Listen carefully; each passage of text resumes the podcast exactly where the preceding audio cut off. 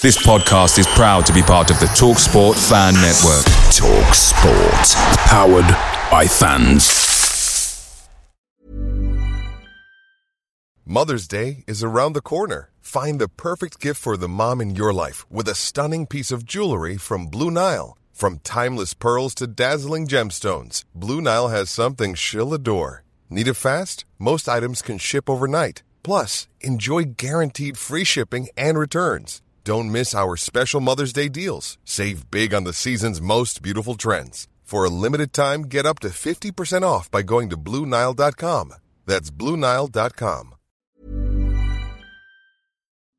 Hello, everyone. It's your favourite podcast host here, Joe Redman, just letting you know that the Talksport Fan Network is now proudly supported by McDelivery, bringing you the food you love.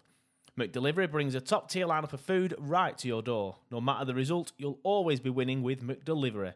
So the only thing left to say is, are you in?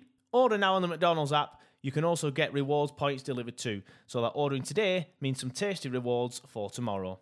Only via the app at participating restaurants, 18 plus. Rewards registration required. Points only on menu items. Delivery fee and terms apply. See McDonald's.com. Football on the Sports Social Podcast Network is brought to you by BetVictor in play betting. Watch the action, predict the action, and make your best bet with the latest odds on over 1,000 daily events. 18 plus begambleaware.org. NFL Sunday Ticket is now on YouTube and YouTube TV, which means that you can stay close to your team even if you don't live in their town. Like maybe you're a Raven who married a Seahawk who got a job in the land of the Falcons. With NFL Sunday Ticket, you can watch your team's out of market Sunday afternoon games no matter where you live because you shouldn't have to change teams even if you change towns. NFL Sunday Ticket, now on YouTube and YouTube TV. Go to youtube.com slash presale to get $50 off.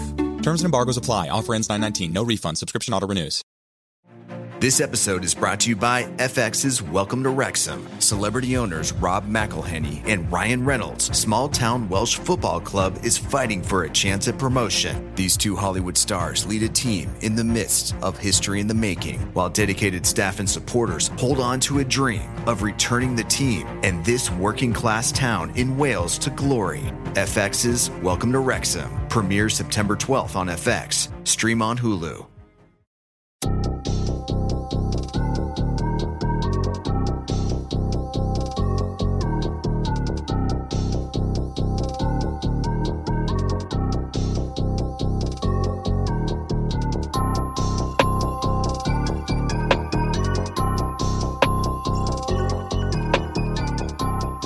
Hello and welcome along to a special episode of the Turfcast podcast um, with the journalist that brought the news that James Tarkowski will be staying at the club. The news that all the Burnley fans wanted to hear, of course. It's Alex James from Lancs Live. How are you doing, Alex? Yeah, not so bad. Thank you. Yourself? Yeah, I'm all right. Thanks, buddy. Um, now, I hope you don't mind me calling you the journalist that brought the James Tarkowski news. I know sometimes a couple of journalists can work on the same story or it can filter down from another source, for example. Well, the first place I saw it were you. Yeah, I mean, we're all chasing the same story essentially, and we're everybody is involved at, at Burnley on a local level, and, and obviously at Leicester and, and West Ham as well, and and national wise, are all looking for for the same story. So there's there's plenty of us looking around. So there's there's uh, we're all usually looking for an angle that um, that gives it a, a new a new nose, if you like. Yeah, um, let's get into it then, because basically, um, I think you yourself and, and, a lot of other journalists um, were pretty much. Well, Burnley fans, for example, I, I for one was resigned to losing him.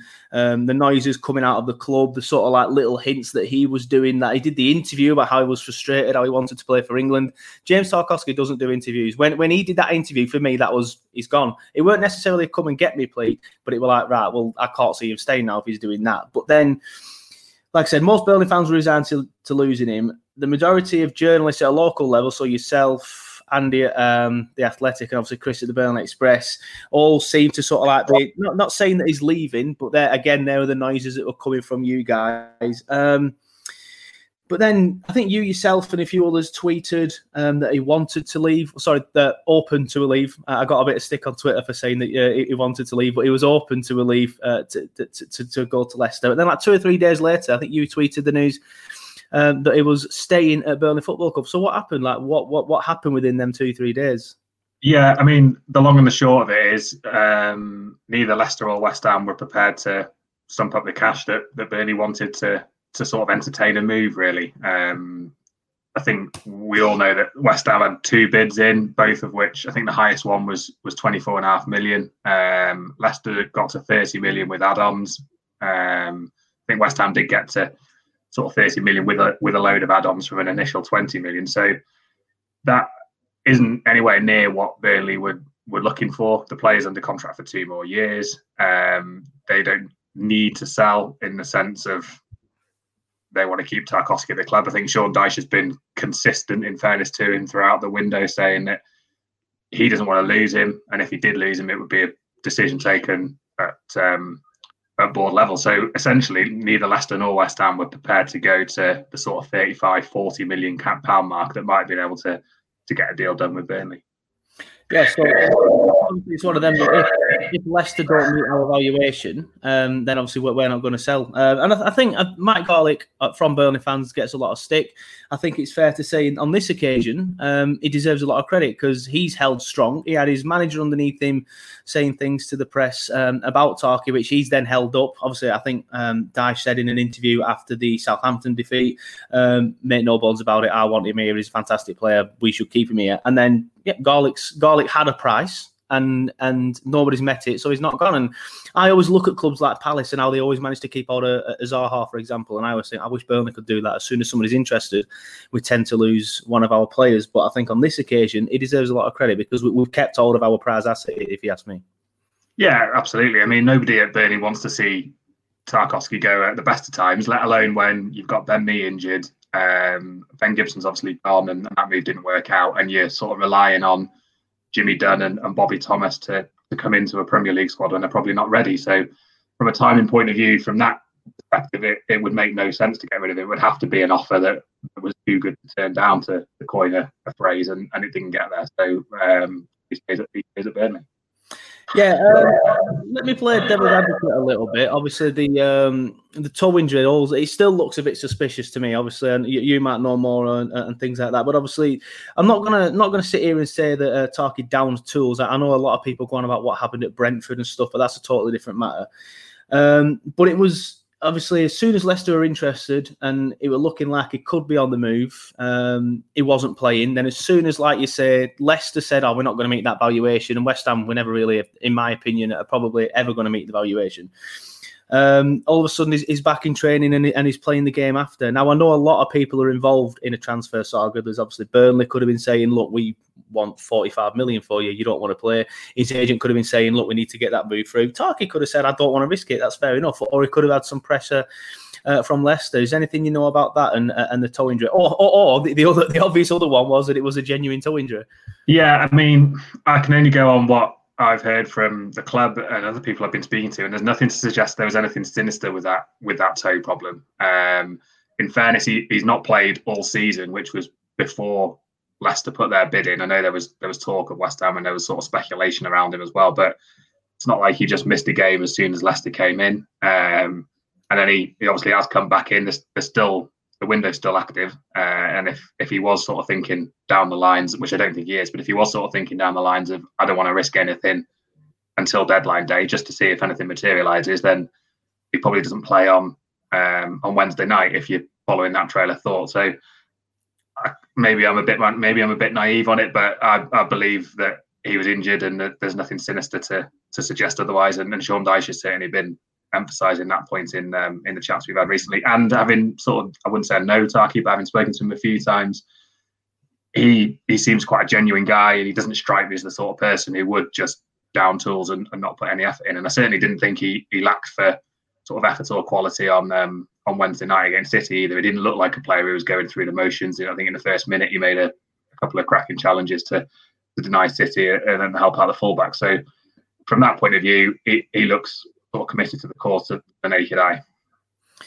Um, we mentioned that and things that he said recently and stuff like that. Um, but obviously, like I said, after the Southampton game, he did have a like a bit of a not not a whinge, but sort of like he, he, put his point across and made sure that he wanted the board to know um, that he wanted to keep Tarky at the club. Um, and it was a Southampton game as well, where he sort of like made a bit of a point with the substitutions. None of them were even warming up. They were all youngsters on the bench. It were obvious that they were never going to make a change.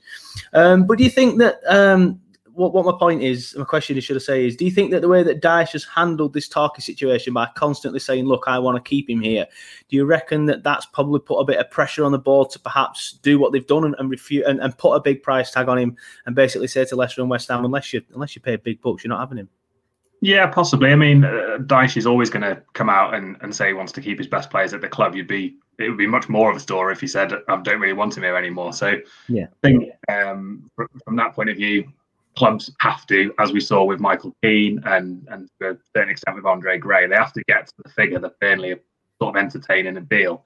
When you've got a player like Tarky who's got two years left, is such a key player in a position where Burnley are perhaps a little bit short, then it, it doesn't make too much sense from a from a sort of playing squad point of view to to even entertain selling him. Um, I guess the only thing is whether this is the time to potentially get the most you are going to get for James Tarkowski if you are to sell him because he's got two years left. Yeah. Next season, you probably won't get clubs bidding what they did this time around simply because he's going to enter the last year of his contract. So I think that's the only thing that you, you potentially weigh up as to why it might make sort of business sense, as, as Sean Dyche would say, from a club point of view, to try and to try and sell him, just because he might be now at his at his maximum value at an age at sort of 27, where if you were to cash in on him, then now might be the time to do it. But that obviously comes at the detriment of the squad. And if he plays a part in keeping Burnley up and they get another 150 million pounds worth of TV money, then you know that's that's three James Tarkowskis, isn't it? So it's mm. it's well worth doing it in that sense. Well, that leads me nicely on to the next question then, because obviously we're going to have to. He's, he's going to go eventually. I think I'm, I'm surprised even some bigger clubs aren't knocking on the door. I know Man United are crying out for a defender. Um, I, I, personally think he would he would suit them brilliantly. Whether it's just for cover or not, he deserves that sort of club for me. Um, but obviously now, like I say, is could it be January when all this happens again? Hopefully not, because that'll just completely disrupt the season. I hate the January transfer window for that. Um, or, or, next summer when we sell him at a, a cut price because he's only got a year left, or, or even leave for free the year after. Yeah, who knows? I mean, we've seen situations like this in the past, not necessarily at Burnley, but at other clubs where there's been so much talk of a player leaving, and then six months later he signed a new long-term contract. So I think again, I think it'll be a case of if anyone comes up with the money, essentially. Um, looking at it now, currently, obviously, we haven't played many games this season, but don't see too many clubs coming forward and putting 35 million plus on the table to Burnley in January, unless, like you say, you get a sort of top six club who's perhaps struggling or or been hit by injuries who not panic by, but almost feel like they have to get somebody in at that stage to to plug a hole. Um, personally, I think I think Tarky now will be here all season, but that's just my personal opinion. And, and, at the end of the day, money will talk. And if somebody does come up with significant funds and a significant offer, then it, it's one that we all know that Burnley would entertain if it if it reaches the that sort of level. But it hasn't so far. It's uh, it's it's obviously the transfer window's still open at the minute. Um, so a lot a lot could probably still happen. Um, people could probably say. I remember when when you tweeted the news, and obviously I sort of like said, "Oh, look at this! Alex says he's staying." A few of the responses were, "Oh, well, I believe it." Well, you know, when when he's when he's officially stayed and stuff. So, but to be fair, it's I, I, I I get that point. It's it's one of them. A lot can still happen yet. Maybe you know uh, the the the one of the Leicester defenders, Justin, for example, uh, could get an injury. I know Man United are interested, but there's rumours of Man United being interested in in a, in a Leicester defender. So I guess the, I guess I guess never say never at the minute. But is there a slight chance that maybe Leicester could get an injury, for example, and just come in for him, or if they just because they've signed Wesley for Fofana now, aren't they, from Saint Etienne? So uh, is it a case of them just saying, "Nah, we are definitely done with that"? Yeah, I mean, anything can happen. You're right, but we are into the final sort of knockings of the window now. We've only got until Monday. Um, of course, he's got this release fee of 50 million, which um, if Man United came in and offered it, then that would be a, an opening. But there's not been any sort of murmurings at all from from a Man United or a Man City that that any of those clubs are going to come in um, for him. Obviously, never say never because uh, plenty of things could happen, but every information I've been sort of given over the last week or so suggests that the clubs who were interested aren't likely to come back in, and um, Burnley aren't likely to sell unless they get a fee that they deem acceptable, which clubs aren't likely to to offer. So I, I, would be surprised now if he if he does move on um, now and Obviously, uh, the window is still open, as we said, and there's still a bit of rumours um, that Burnley could be bringing in a couple more players. Obviously, Harry Wilson at Liverpool is the one that seems to be all over the press. Uh, I know you, I know you're cut for time, so uh, this will be my last one for you, so you can get to the press conference. Um, but obviously, I've got to ask about Harry Wilson. It, it seems to be like we tabled a bid, but it's not enough. Liverpool wanted 15 million, so we've offered 12 plus four in add-ons, but obviously that's that's 16, so that should be more than enough. But they're still not accepting it. What's what's going on with that? Is is, is that even um, something that we're definitely looking at? Have we actually tabled a bid? What what what's going on with that one? Yeah, I mean, I've I've seen the reports that you have that um, that a bid's gone in. For, from what I've been gathered, been able to gather so far, I haven't been able to substantiate that, but that doesn't mean that it hasn't happened. Um, and he now seems to be sort of listed. Or Wilson seems to be linked with about six or seven clubs in the last 24, 36 hours, which which usually means that um, either Liverpool or the agent are, are, looking to try and create as much interest to get as big a price as possible for him. Um, he's a player I think that would be great for Burnley. I think he's exactly what they need. I think he can offer a bit of creativity. He can take the burden off Dwight McNeil a little bit. Um, he's sort of prepared to shoot from distance, which we don't see too often with Burnley, and he's got a, a goal in him, and he's, he's good from set pieces. So he's the sort of player that Burnley should be looking at, and he's the sort of player that, that I'd love to see at Burnley. Um, I guess only time will tell whether Burnley or, or, anyone else can get a deal done with, with Liverpool in the last sort of three days of the window.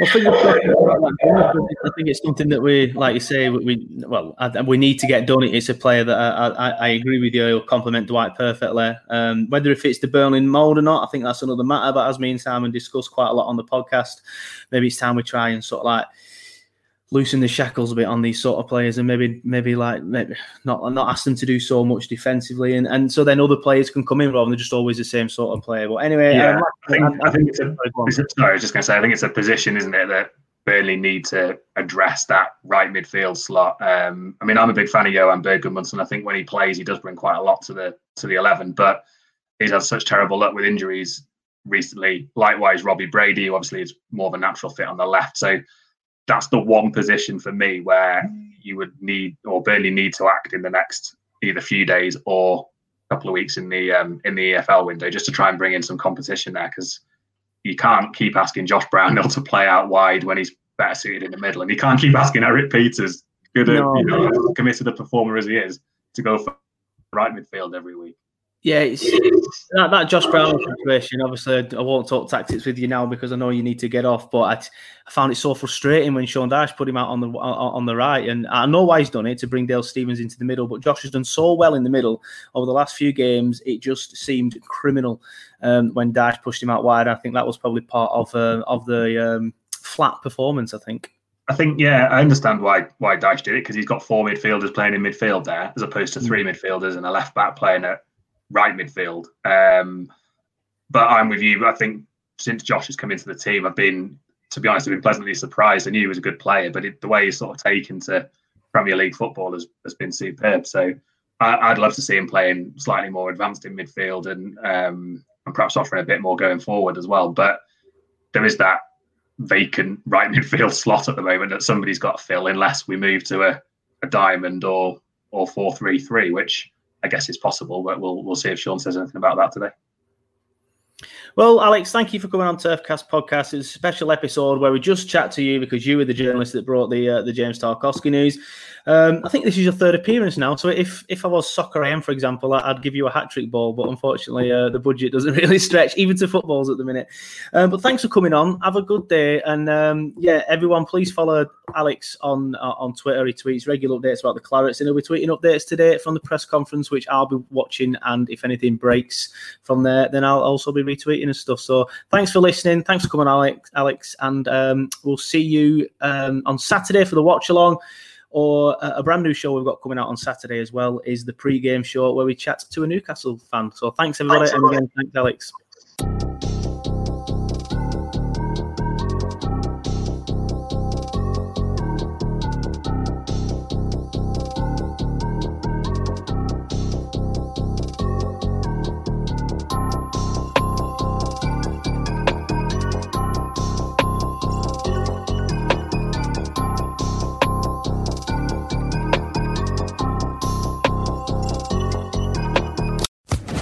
Podcast Network.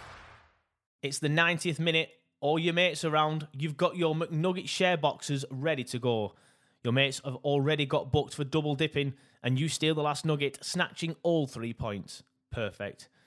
Order delivery now on the McDonald's app. You in? At participating restaurants, 18 plus, serving times, delivery fee, and terms apply. See McDonald's.com. Hey, it's Danny Pellegrino from Everything Iconic. Ready to upgrade your style game without blowing your budget? Check out Quince. They've got all the good stuff shirts and polos, activewear, and fine leather goods, all at 50 to 80% less than other high end brands. And the best part? They're all about safe, ethical, and responsible manufacturing. Get that luxury vibe without the luxury price tag. Hit up quince.com slash upgrade for free shipping and 365 day returns on your next order. That's quince.com slash upgrade. This podcast is proud to be part of the TalkSport Fan Network. Talk Sport. Powered by fans.